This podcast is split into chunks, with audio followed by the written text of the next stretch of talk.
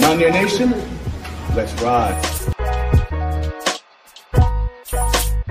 But Don Nehlen's Mountaineers enjoy walking in where angels fear to tread.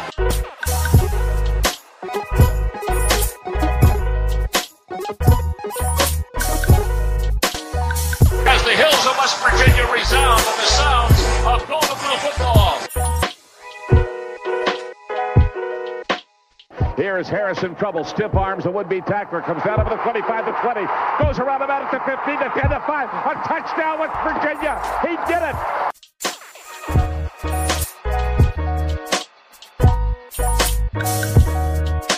Takes the Slaton one-on-one with a defender. Look at Pat White. West Virginia football.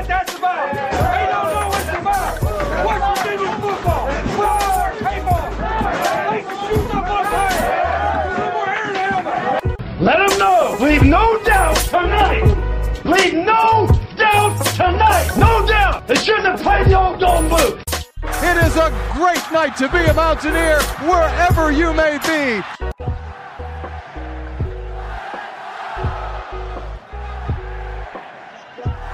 And now, the show brought to you by Mountaineer fans for Mountaineer fans, the Country Roads Webcast. What's going on, Mountaineer Nation? Welcome into season five, episode 147 of the CRW podcast, our Iowa State review and reaction edition. As always, I'm your host, Jordan Cruz. And unfortunately, the Mountaineers suffered another defeat at the hands of the Cyclones. This time, the score is 31 to 14. The Mountaineers fell to the Cyclones in Ames to unfortunately fall to last place in the Big 12 conference. Iowa State improves to 4 and 5 on the season while West Virginia drops to 3 and 6 overall. Both teams now 1 and 5 in conference play, that being Iowa State's first conference win.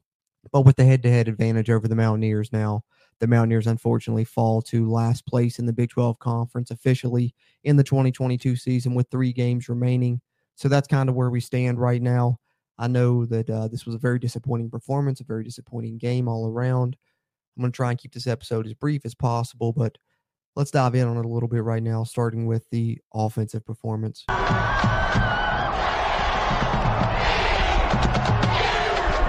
All right, so I think the biggest disappointment in this game is definitely the Mountaineer offense. Um, we've known, you know, kind of the defensive status all season, but I would argue specifically in the first half of this game and maybe through the first three quarters, they put on a performance that would have allowed West Virginia to secure a win in this game. But the West Virginia offense never was in it. I think in their first nine possessions, I believe they had seven three and outs. It seemed just three and out after three and out. They couldn't get anything going.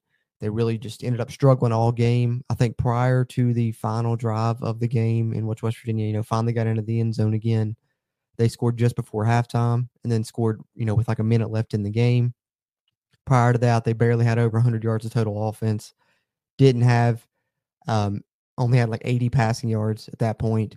And in the second half of that game, they had three yards of total offense prior to that final drive in garbage time when Garrett Green came in and led the Mountaineers on a touchdown drive. But overall, the numbers, you can even just tell by these team stats how bad the offensive performance was for the Mountaineers in this one.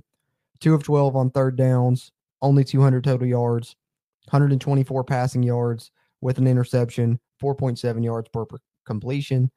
Only ran for 76 yards on 22 carries. That's three and a half yards a carry.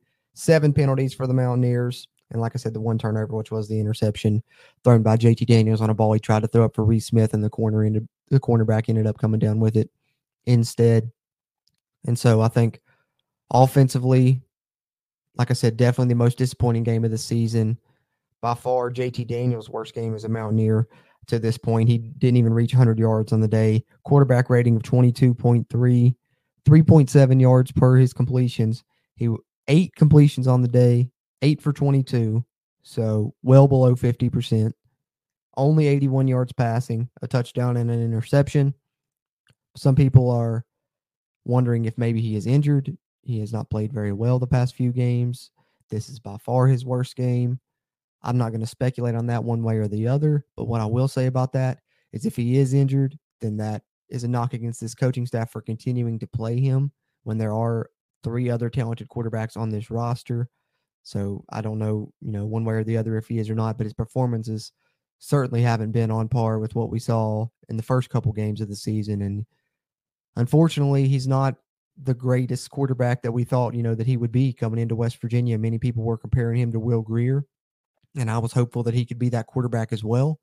Even in the offseason, the West Virginia Mountaineers, you know, in the 247 sports article, if you go back and watch our video on the Country Roads webcast YouTube, when JT Daniels, you know, announced that he was committing to West Virginia, I know 247 Sports had put out an article that they did an interview with JT Daniels' father, and he had spoke about an analytics guy that West Virginia, you know, works for the program within the football organization that told them that they thought the addition of JT Daniels could potentially bring the Mountaineers up to a 10 win team on the season.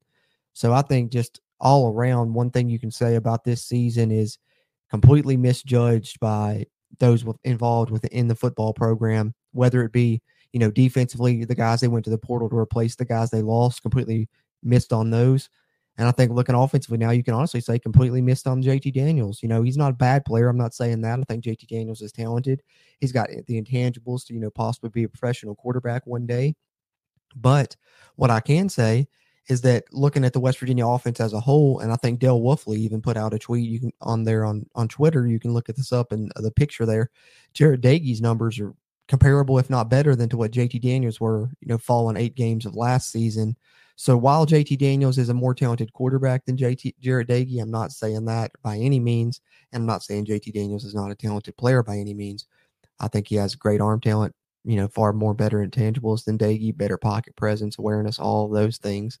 But what I can say is that the West Virginia offense as a whole this season, with a different quarterback and JT Daniels at the helm, does not look very different than it did the past three seasons with Jarret Doege at the helm.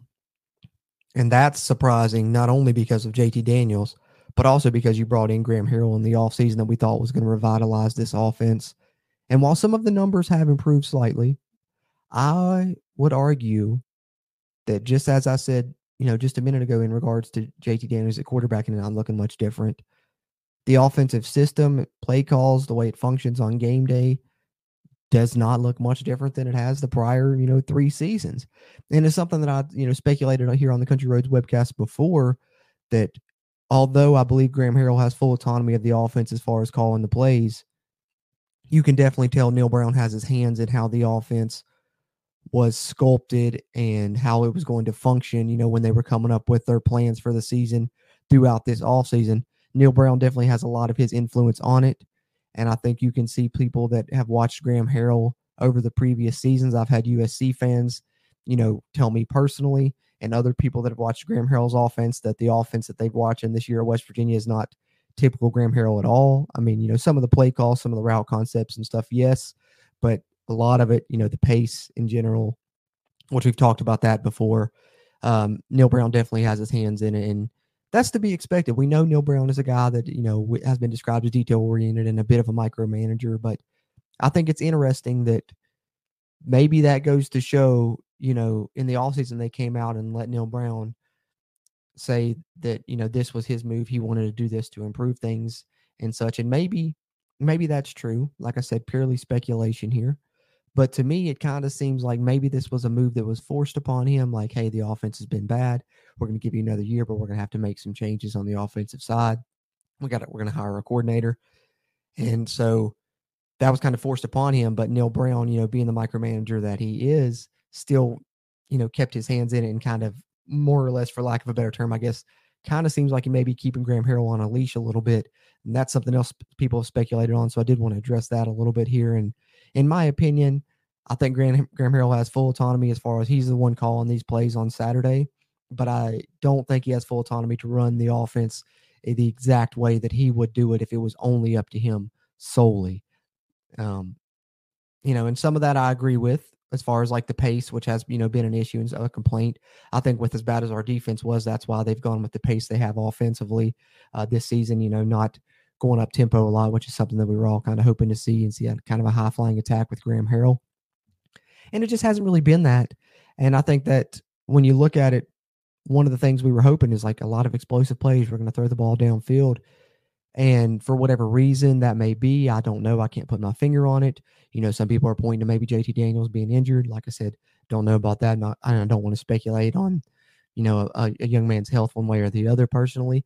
But for whatever reason that it is, West Virginia has not been able to throw the ball downfield successfully this season on offense. We saw that again in this game. You know, the couple, the one successful play they did have was the touchdown throw to Bryce Ford Wheaton, a 25 yarder. Uh, but it was just you know simple back shoulder th- uh, throw. It wasn't really anything you know too spectacular. They weren't burning a man and JT Daniels hitting him in stride or anything. And I think we saw you know last game Sam James was open, and there was a couple missed throws on that. You know we saw one or two this game, and you know for the season I believe. Don't quote me on this because I'm not 100 percent sure, but I believe I saw I saw a stat that said the Mountaineers only have three pass plays over 50 yards on the entire 2022 season. So definitely what we were sold, you know, or what I guess we expected coming into the season with, you know, the addition of Graham Harrell and JT Daniels just has not come to fruition as far as explosive plays through the air and, and deep passing yards and a lot of passing numbers. I mean, looking at JT Daniels passing uh yard yardage numbers, he's had a couple good games. You know, the first couple games of the season, as I mentioned, were kind of his best statistically, but he's had, you know, multiple games that are under 200 yards passing now. And now with the game, even in this one against Iowa State, where he's under 100 yards passing with only 81. So I think the offense has really been a bit of a mixed bag. I think statistically our numbers have improved a little bit, but I also think that, you know, the game against Towson skews that a little bit. If you take that out, we'd have to see what those numbers look like in comparison to the offense the past three seasons to really see what the improvement is. I haven't had a chance to do that. At the end of the season, I may do that and see, you know, how big of a difference we have made with Graham Harrell and JT Daniels. But I know specifically in this game, the offense really struggled mightily against Iowa State. And of course, tip of the cap to Iowa State for that as well. They have been the Big 12's top ranked defense. Um, you know, they're not giving giving up under 20 points a game. I think they were it was like 16 coming into this game. They hold West Virginia to 14, one of those in garbage time. And they are a top 10 defense in the country, arguably. And I think they proved that in this game and really shut down the Mountaineer offense, who had plenty of chances. You know, the West Virginia defense was getting stops against an Iowa State offense that struggled, but the Mountaineer offense couldn't capitalize on any of those chances, missed opportunities. And it was just, you know, like I said, the best way to sum it up when I'm talking about this offense performance against Iowa State, I think, is it's the worst one of the 2022 season to this point. So that's kind of my thoughts on the West Virginia offense in this game against Iowa State. Let's flip it over to the other side, talk about the Mountaineer defense a little bit.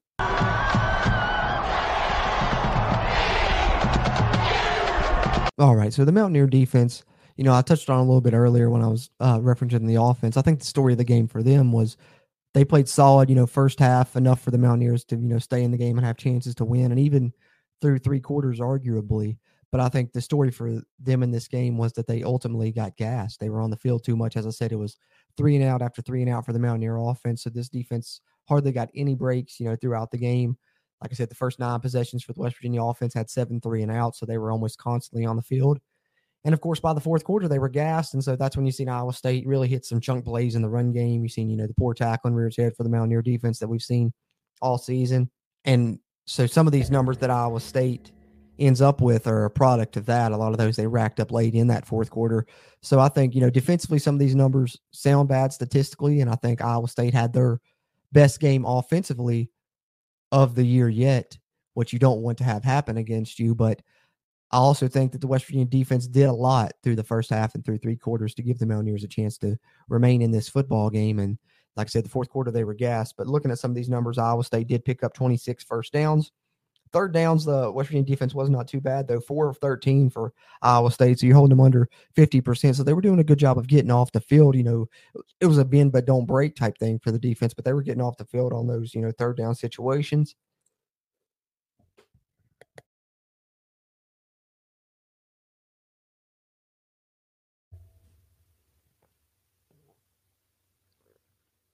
Iowa State does finish with 391 total yards of offense, including 219 through the air and 172 on the ground. And I think that's what ultimately is what hurts you most defensively in this game. Iowa State has not been able to run the ball all season, and they really found some success against you, you know, averaging over four yards a carry, 4.5, 172 yards. So that really hurt. You know, as I said, that kind of goes hand in hand with what I said late in the game when you're gassed. They broke off a few big runs, especially in that fourth quarter. I remember that uh, the running back they had Silas, they put in late, fresh legs against the gas defense, and he was running through arm tackles and had a couple big runs that you know hel- helped reach that 172 yard rushing margin and really you know increase that late in the game, as did a lot of these Iowa State offen- um, offensive numbers. So, you know, you can't give up 31 points, absolutely not. But like I said, the Mountaineers had them, you know, held you know 10 points, 17 points for three quarters of the game, and the Mountaineer offense had plenty of chances. So I don't want to harp on the defense too much. I think we've done enough of that throughout the season.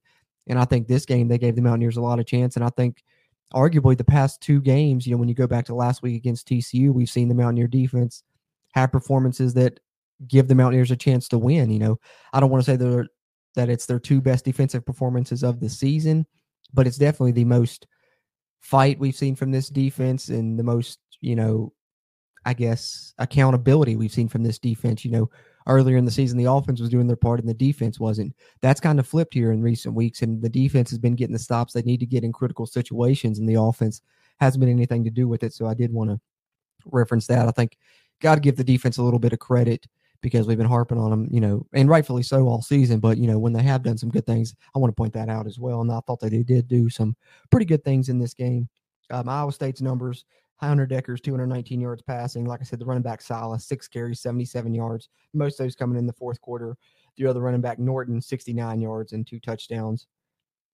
Receiving wise, Xavier Hutchinson, you know, killed the Mountaineers, but that's been the story all season, no matter who Iowa State's opponent has been. He's the just set the single season record for Iowa State's most receptions in a season. So he's not had less than eight receptions in a game, I believe. That continued against the Mountaineers as he finished with 10 catches for 123 yards and a touchdown. And you know, the Mountaineers didn't do a good jo- bad job against him necessarily. I didn't think, save for you know late in the game when he got behind the defense wide open. You can't let that happen.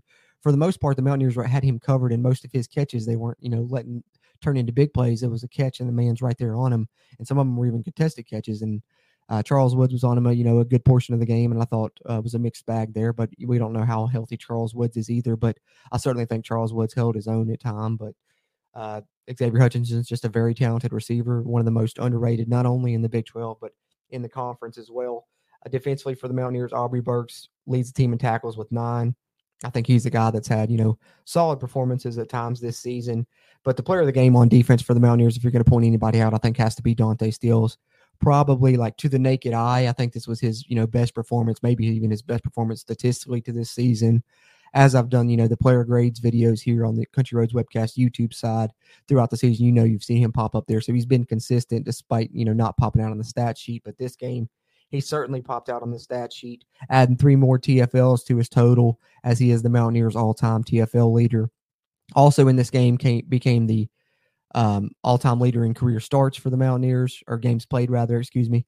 Um, so that's a thing. And then he also had a sack in this game too. So that was good to see. And I thought the Mountaineer defense did a good job getting after the Iowa State offense. Like I said, for the better part of three quarters. Late in game, you gave up some things which you hate to see, but they were gassed at that point. So I don't think you can harp on them too much when they were having to be on the field for the majority of this football game with how bad the West Virginia offense performed in this one. So um, defense, you know, average to above average performance in comparison, you know, relative to their other performances throughout this season, I suppose. But I do want to take a second and touch on special teams.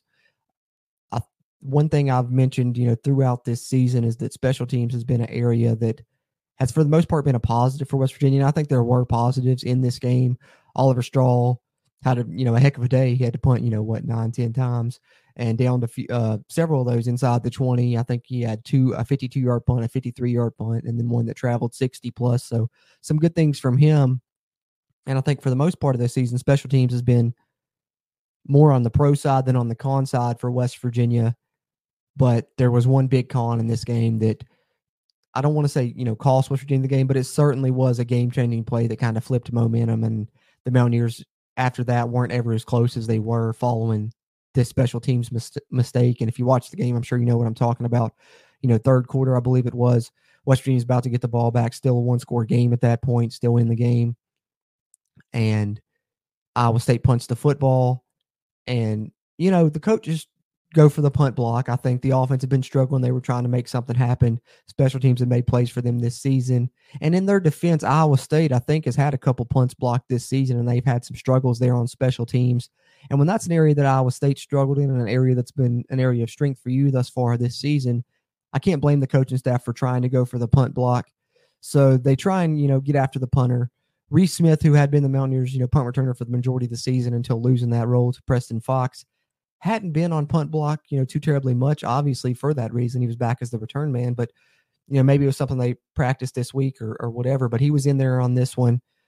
That's kind of been a lot of people's issue with it. Is why was he in there? You know, it's you know, and why was he going after it instead of you know Anthony Del Negro, who's our special team specialist, who's made a lot of plays. But I digress on that. Either way, what ends up happening, Reese Smith tries to dive and block the punt coming from the side. Instead, his hip, you know, his helmet goes right into the punter's hip. It's a roughing call. First down, Iowa State. They end up scoring and never looking back. And that was kind of one of the turning points of this game. So it really hurt the Mountaineers. So I definitely, you know, talking about special teams, that's something you got to address if you're talking about the story of this game in the Iowa State one. And unfortunately, penalties is something we have to address, you know, now as well. West Virginia is the most penalized team in the Big 12 this season. It's just a fact. I mean, you can look it up. They are the most penalized team in the conference. That's not good. And there's always, I think, an argument to be made with penalties, whether it's a player thing, a discipline thing, you know, a mental thing, or how much of that falls on coaching. And you know, I'll go with that argument. I'm, you know, I can I can go with either side of it really. But to me, the thing is when you've been having those issues over a, a course of multiple years, then it can't be, you know, a player thing, just a mental mistake thing. It's got to fall on coaching at some point when it's, you know, different players and you're continuing the same mistakes and over and over. I think at some point that's got to fall back on coaching, especially when you're in in year four. So, you know, being the most penalized team definitely is a check in that con box in, in Neal Brown's corner, as has been his, you know, record on the road, specifically in Big 12 games. I've got a graphic here. I, I, I'll pop up on the screen for you guys that are watching on the on the video side. But before I get into this, I want to close out with this. Of course, the elephant in the room is the status of Neal Brown and this coaching staff, and I'll touch on that a little bit after I touch on this. I want to talk about his performance in Big 12 road games since becoming the West Virginia head coach. But before I do that, just a quick reminder for you guys if you're watching on the video side, whether it's on the Country Roads webcast YouTube channel or over on the WV Sports Now YouTube channel, which you can find us there on their channel and on their website there at wvsportsnow.com, as we are a part of their podcast network there in the Sports Now family of networks and really appreciative of them. But if you're tuning into the video version on their YouTube or ours here on the Country Roads webcast channel, do us a favor while you're in here. Scroll down real quick, hit that thumbs up button, give us that like. That'll really help this video's performance and help future videos performances as well. And if you haven't already, hit that subscribe button. Helps us, helps you, helps get more of this Mountaineer sports content out to Mountaineer Nation. And then for those of you on the audio side, what you can find us on any podcast platform you, cho- you choose Spotify, Apple, Google, you name it. We're on all of them there. Just search for Country Roads Webcast and subscribe to us there. We appreciate that as well. But if you're listening on Apple Podcasts, do us a favor, leave us a rating. That really helps us as well. Having said that, pull this graphic up here real quick, and I will uh, talk a little bit about Neal Brown's record on the road in Big 12 games because I did a little bit of research. You know, going into this one, I knew I didn't want to talk too extensively about the game, but I knew there was plenty of talking points and things I wanted to touch on. And West Virginia's road struggles under Neil Brown is certainly one of them. So, looking here, breaking it down, I went through, you know, year by year since he came. Uh, 2019, we were actually three and two on the road, which strangely enough, that's our best road record in Big 12 conference games. Now, this is only road Big 12 games that I'm talking about here. Okay. 2019, three and 12 on the road in Big 12. I mean, excuse me, three and two on the road in Big 12 play. 2020, we went 0 and 4 on the road in Big 12 play. All four of our losses that season on the road in conference play. 2021, last season, one and three on the road in conference play. Lone win over Kansas by six point margin. So far this year, 2022, 0 and 3 on the road in conference play. One more conference road game left against Oklahoma State. We'll see how that goes. But at the very most, you're going to add one more win to this total. And not only that, but I wanted to, you know, a lot of these defeats on the road have been by wide margins, as you see here on this graphic. So I went through and total the margin of defeat in the losses. And West Virginia's average margin of defeat in losses in Big 12 play since Neal Brown has been the head coach is over 19 points a game. So, 3 and 2 2019, his best year, and haven't managed more than one win on the road in conference play since his first season.